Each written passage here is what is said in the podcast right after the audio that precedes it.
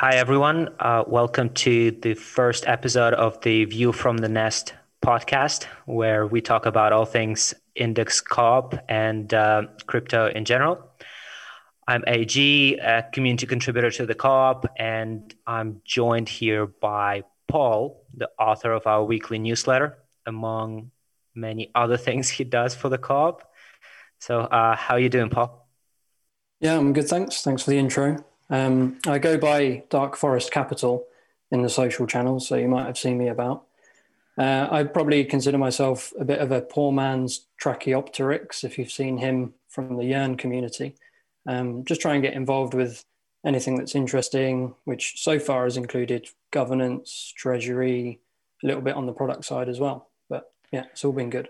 It's it's been it's been quite quite busy at the co-op, and uh, you've covered quite a few recent developments in the in the newsletter, so we can kind of go through some of them. Um, which which one do you want to start with?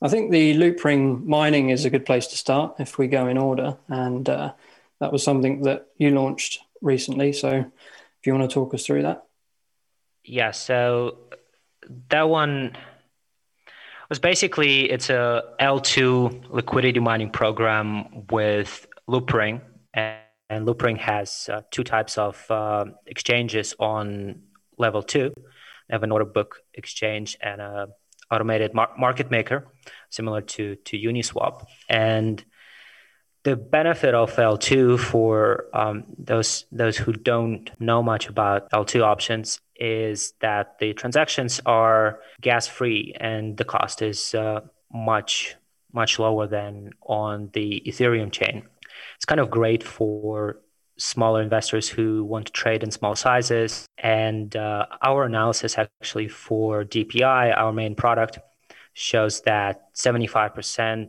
of addresses that hold DPI $2,500 or less. So that's why we kind of partnered up with Loopring to do incentivized liquidity mining on their exchange, and uh, we are providing some incentives there. And Loopring is also incentivizing traders who use the DPI ETH pool to swap with it. And uh, it's it's a two week program, and we are kind of looking forward to seeing the results. I think right now it's actually 1.8 million of liquidity, which is almost double what we were hoping for. And and the APY on that right now is about 20, 25, 30%. Yeah, and I guess the interesting thing to see will will be how many people stay over on L2 after the liquidity mining ends. Yeah, and uh, we're also quite quite curious about how do people interact with with the pool, right? Like, um, are there a lot of small size transactions, or is it just kind of mostly um, large swaps or mostly people just uh, providing liquidity, right? And uh, not many people actually using uh, using the swaps. So um, it's it's quite an interesting experiment, and I think like the main cost, right, of um, moving to L2 is lifting of the assets from L1 to L2. So kind of once you've done that, the the friction is is not there anymore, and the cost is not there and you can just stay gasless on on L2. Yeah, and so anyone that hasn't made their way over there already, uh, I believe it launched yesterday. So the, it's a two week run on the mining, isn't it? Yeah, yeah. So it started at midnight um, Monday, and it is a it is a 14 day program. Cool, sounds good. Do you have anything else you wanted to cover on that? Uh, no, I think we could, obviously we're quite excited about it. Um, and it's great to see the actual interest and uh, liquidity migrating. And we actually see that majority of liquidity migrated from SushiSwap, not Uniswap. So SushiSwap had about, I think, 2.3, 2.4 million of DPI ETH liquidity and that's down to about 1.3 now. So a lot of that looks like migrated to to Loopring, which is interesting, I think. Yeah, maybe there's uh, room for a, more of a deep dive there in terms of our analysis. Then perhaps there's a split between Sushi Swap and Uniswap in terms of who's using each one. Yeah, it's kind of it kind of feels like Uniswap, and we've done analysis on Uniswap, right? And it's uh, it's quite sticky. Like people don't don't want to or, or don't move in and out as much, uh, maybe because the Uniswap pool is incentivized by the co-op with index rewards, right? But even though Sushi Swap pool is incentivized by uh, Sushi rewards, it seems like the stickiness is just uh, not not there yet. Okay, interesting. Um, so, shall we move on to the next section in the newsletter, which was the new product updates? Um, Absolutely. First, yep. First of lot, all, we had a lot going on. Go ahead. Yep. Yeah, go on. Um, we had the flexible leverage index uh, update. So, it basically it sailed through the first round of voting, which we um, term decision gate one, and that's used to give a, an idea of community sentiment as to whether or not we want to be launching with this product. So I think there was about 180,000 index tokens voting for, and there was one brave soul who voted against with their 0.57 index.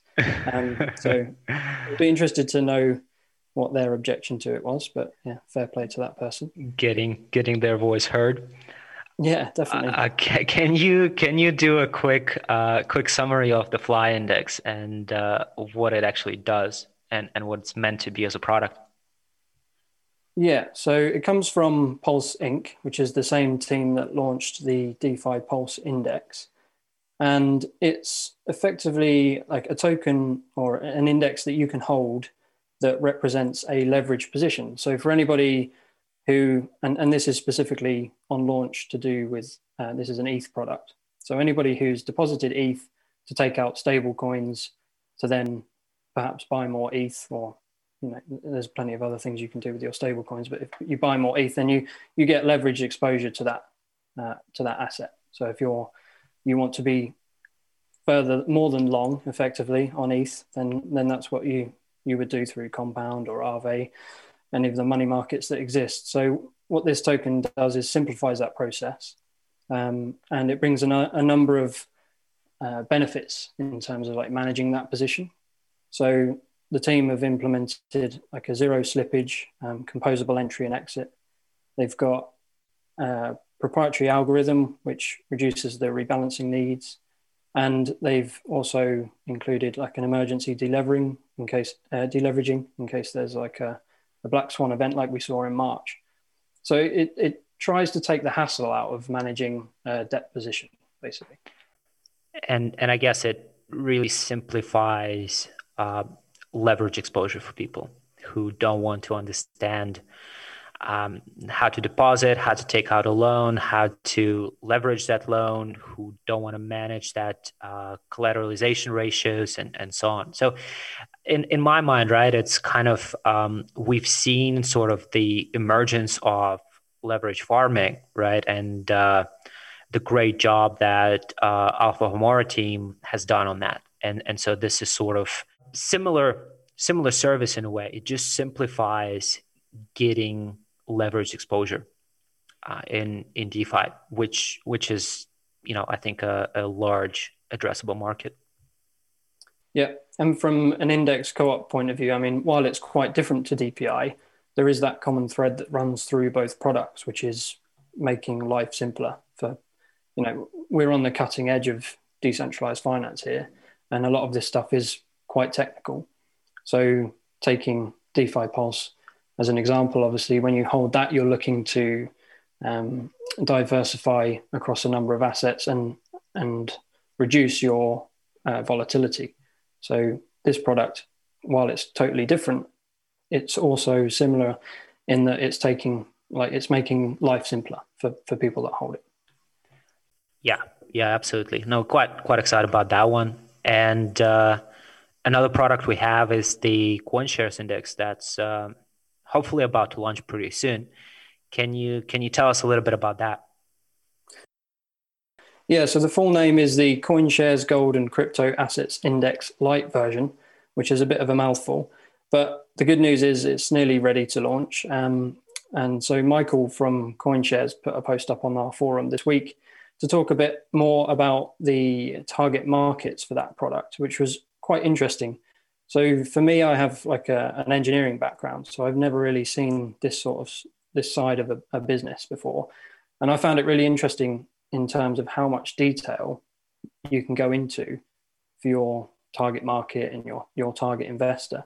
Um, in the newsletter, I did actually put that the total addressable market was about 1.85 billion dollars, and that's my mistake because I've underreported it. It's actually well over 10 billion in terms of the amount of um, options here in terms of like who we can target. So is it has the potential to be a massive product for the index co-op, and with a partner like CoinShares, I would imagine that it's not going to be the first or not going to be the last. Sorry.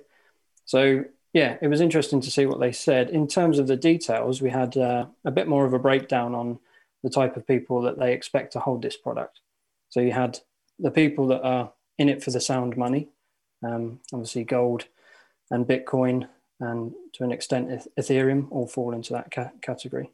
Um, the people who like internet investment gold was another one, and the crypto portfolio builders. So people who like to do it themselves on uh, on Web three, and yeah, all of these have a deep dive. So if you head on to the forum and go and have a look, it, it's it's very interesting, I think. What's uh, I'm I'm obviously I've been really bullish on this product um, because a lot of people in in sort of my network, right, and and my background is in uh, traditional finance. I know a lot of people who understand traditional finance but don't really understand crypto in depth, and they don't really want to go in depth but they do understand Bitcoin and the digital gold narrative that's been really kind of uh, became really popular in, in 2020. And most of them have heard of Ethereum and sort of know what it is and, and what it does. So I see that for someone like that, this this index would be the only crypto product they they will ever hold. You know, so I think there is a massive massive market there and also with with a partner like CoinShares, the the ability like I think it, it will be easier to list on centralized exchanges, which you know the crowd that we could be targeting with this that's where they live right? They live on coinbase and kraken and gemini and, and so on. So getting this product listed on those exchanges could be um, could be quite a, a substantial opportunity. Yeah, definitely. I think that's something that we've been missing so far in terms of the obviously the DPI product that we have. But yeah, I, I agree with you on that. I think going back to what you said about your your network, one of the cool things about this was actually spotting people that I recognize in the descriptions that, that were given. So you, I know a few portfolio builders, and there's people who are on the fringe. They know about crypto, but maybe they haven't fully dipped their toe in the water or they still hold some Bitcoin that they bought on Coinbase many years ago. So yeah, like you say, this has got that, that opportunity to to be that bridge between the two worlds. Have you have you reached out to them? Yeah, I I think I'm going to have to go through the whole process of uh, installing MetaMask and teaching onboarding. them onboarding yeah, them teaching them from scratch. So hopefully somebody picks it up in their pension fund somewhere, and uh, we can start to offer it that way. But yeah, it should be fun to to use this as an introduction to how this side of the crypto world works. Absolutely. Um, cool. No, I'm yeah, I'm I'm really bullish on that. So it's absolutely absolutely great. Excited for the product. All right, let's let's move on to to the next uh, section of the newsletter, which was uh, unincentivized AUM. What what the hell is that? so this is our resident uh, lemonade lemonade alpha, who his he's come up with some quite interesting ways to measure the success of DPI, and he put out a tweet this week that showed in terms of unincentivized AUM, i.e the holders that are not liquidity mining or being rewarded for holding DPI, we have an absolutely massive share of the market compared to our competitors. So if you think of, uh, you've got the PieDAO products, um, the Synthetix products, and the PowerPool products. I mean, we're we're talking nearly thirty-seven million dollars unincentivized AUM. Uh, sorry, thirty-four million for for DPI, out of thirty-seven million. So, ten percent for everybody else and well, under 10% for everybody else. So we're, we're just destroying everybody when it comes to that, which is, is a good sign because it shows, and this ties back to what you said earlier about um, the work that we've done on retention analysis. It's that DPI is quite a sticky product. Once people hold it, they want to continue to hold it, and it's there as a you know a long term bet on on the sector effectively. Yeah, and and we've been sort of extending our liquidity mining since the uh, the, the original kind of three months period, if if I remember correctly. But we have been lowering the rewards quite a bit. I think we lowered them by about fifty percent the first time we extended, and then continued to lower from then on. So from from our perspective, right, we are trying to kind of slowly but steadily remove uh, liquidity mining rewards for uh, DPI ETH pool, and that this type of information kind of really feeds into into that narrative quite a bit. Yeah, it's good. It just supports the the data driven approach that we've taken with it to to try and taper off, like you said, taper off our rewards over time. Yeah, absolutely. And uh, yeah, it's interesting, right? We recently started having a conversation about potentially shifting some of the uh, liquidity mining incentives to SushiSwap, right? And I think you had a chat with um, Zero X Maki, who is kind of one of the main characters associated with uh, with sushi. Yeah, it was good to have a talk with him. I think there's a lot of similarities with the communities. Um, we didn't have quite as much controversy as as Sushi Swap has been through in our early days. But in terms of you know building it from from the the ground up and, and having people just appear out of the ether effectively and start contributing to the index co-op as a DAO, it's been great to see. And yeah, I think there's there's definitely room for collaboration there. Um, and that could include, you know, moving some incentives over to the Sushi Swap platform so that we can build up the DPI ETH pool there. At the moment, it's all incentivized by sushi rewards.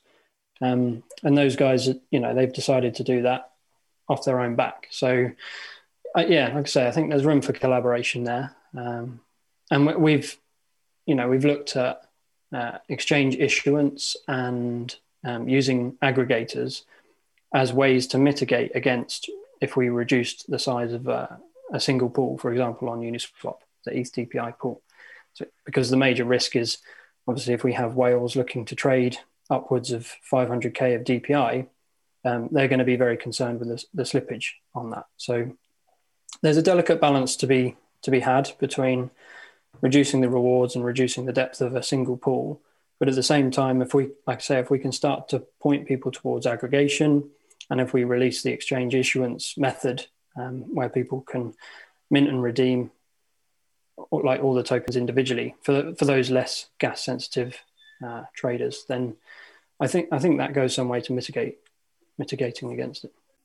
Yeah, yeah, it's just uh, I think we do this quite well at Index Co-op is we try to take a very um, objective and, and data driven approach to these decisions. So taking it uh, one step at a time, looking at what the, what uh, the data tells us, and then kind of uh, assessing the situation from there. So um, I think that's something we're going to do with with this one as well. Mm-hmm. Yep. All right. So the last uh, last thing in the newsletter, well, second to last, is the governance mining, which is something that you proposed so fill us uh, fill us in on this one. Yeah, um, don't do yourself a disservice there. Obviously, we worked on this together, but Yeah, I think I've been looking for, or I, I've been kind of interested in governance generally, and been looking for a solution for the index co-op for the longer term. So when there was recently a post about implementing quadratic voting, and it was met with fairly lukewarm reception, and then um, a few uh, whale holders of index made it clear that they weren't too happy with that. Uh, I think there was, you know, there's an opportunity there to do something different. To the, the data shows that we have a number of addresses that hold a lot of the voting power, and at the end of the day, we want to avoid governance capture, so we need to address that balance. Um, obviously, that's not going to happen through quadratic voting because that reduces the uh, like the value proposition of holding index, and and that's not something that we want to do. So, going back to first principles and looking at you know how would we approach governance? What do we want to get out of it? Um, I kind of came up with this idea for staking for governance or governance mining, as it's known. So it's like a a two a two tiered approach, effectively, to try and bring index tokens into the portal first of all through a reward incentive and then once the tokens are in the portal, obviously there's nothing better. They've got nothing better to do with the tokens other than vote. So if you start voting, then you can build up a voting record, and the better your voting record is, the greater your um, reward APY.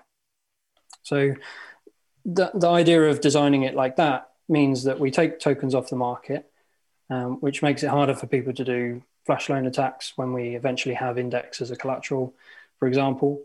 Um, it means that people are, or holders' incentives are aligned. So if you hold index, you want to be voting on um, proposals that make the index co op better in the future. So you've got economic incentives aligned. Um, there's there's just a number of benefits for it really, and we want to we want to widen the distribution of index to the right people, and the people who are interested in um, governing our protocol and, and, like I say, making it better, I think that's where the index should be directed. So, yeah, that, I think that's pretty much the summary of it. Um, if you wanted to so, add anything onto that. Yeah, yeah, no, it's, uh, it's a great proposal. I think goes really well with the smart treasury that uh, that sort of we you proposed uh, a week or, or two before that. From kind of my perspective, right, the governance mining also uh, addresses two other things, right? One is this is DeFi, and people don't want assets just uh, sitting in their wallet and not earning yield, right? So this effectively makes index a, a, productive asset and it removes it from the open market a little bit. So while that's not a primary consideration it's still it's still a benefit uh, the way i see it. And then also the the meta governance right? So we as as index holders, we can vote on governance proposals of underlying tokens in the DPI. And for now, it's enabled for uh, Compound, Aave, and Uniswap. And so we want index holders to be active in those decisions because we want to make sure that we are promoting and supporting the right governance proposals that will accrue value to those underlying tokens. So that's that's another thing that this proposal would address, right? It would incentivize governance, not just index specific governance, but also meta governance, which is which is crucial. And obviously, there are some things we can, you know, we, we're still thinking about and working through and discussing as a community, whether it's you know lockups or um, multipliers and so on. But it, it's definitely a a great uh, proposal as it relates to the token economics of the index. Yeah, I think the discussion's been really good. Actually, it's it's not something that there's going to be a silver bullet for. Governance is is always going to be difficult. So coming up with, you know, try and make it as simple as possible, but there are always going to be other options, and and there's no way we're going to get it right first time. So it's it's been good to see the the community engagement. And I've had a number of conversations with people. I think the idea of locking up and, and boosting either earning or voting power is definitely a, a popular theme at the moment. And I think what's really interesting about all of this to me is the fact that it's so like it's pushing the envelope. And even though Maker and Synthetix have sort of been doing this for a while now, like when I first came into it, I figured, oh, I'll just look at what they're doing and they'll have all the answers. But everybody's looking at each other because it's so it's so new, and in terms of like the way that crypto economics work and the economic incentives involved work, it makes it very different to like traditional models of governance because there's you've got a lot more that you can tune and fine tune and, and play around with. So yeah, I, th- I think it's a good solid stake in the ground. Like I say, the discussions around it have been great, and um, hopefully we can keep that up and, and roll something out over the coming months. Absolutely. Uh, should we talk about the set V2 announcement, uh, which which hit yesterday, and uh, this came as a bit of a a bit of a shock. I would say to the index community, not in a bad way, obviously, but um, it was just a, a surprise for for all of us. I would say. Yeah, it was. Yeah, I think it was uh, good to see.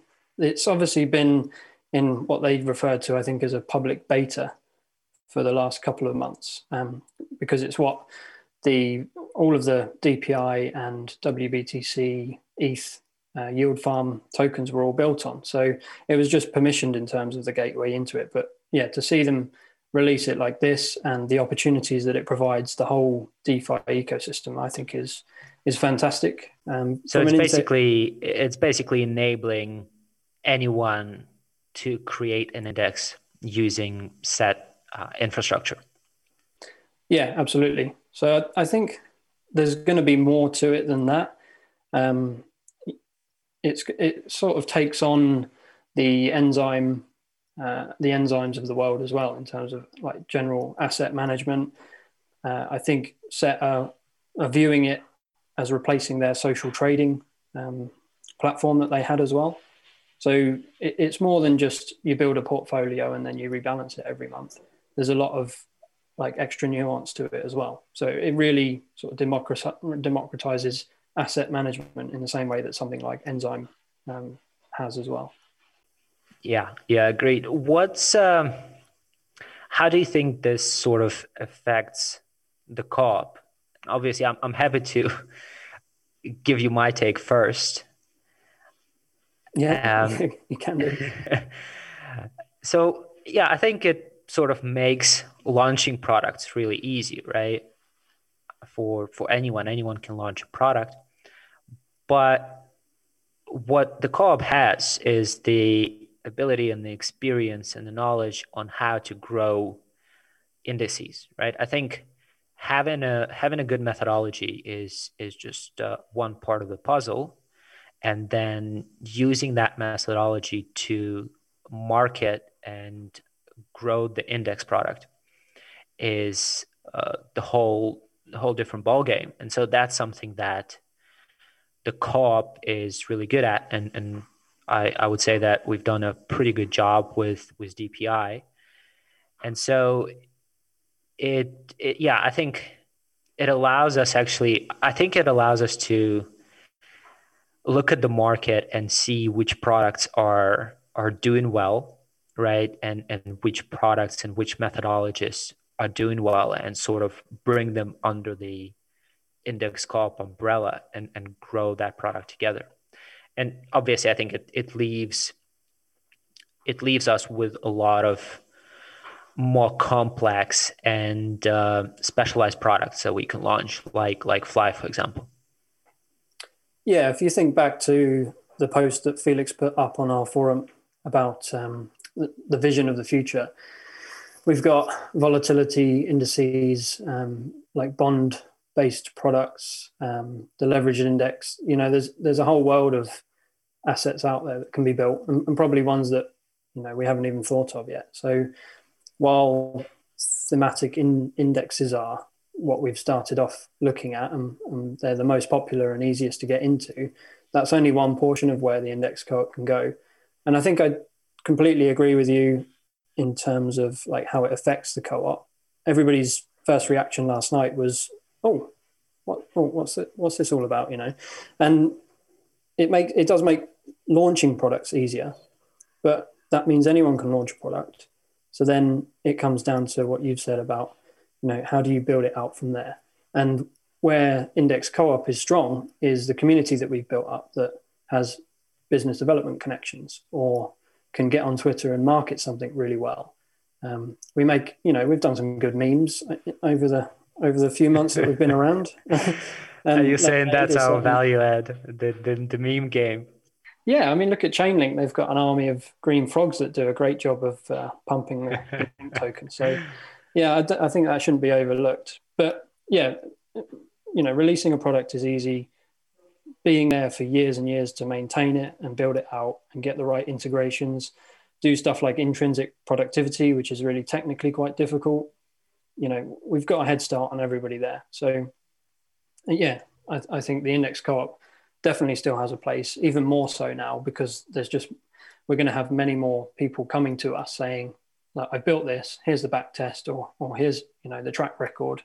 What do you think? Can we throw some liquidity at it? Can we put some incentives on it, and you know get it out there and get it integrated through your network?" So, yeah, I think we stand to gain quite a lot from this, to be honest.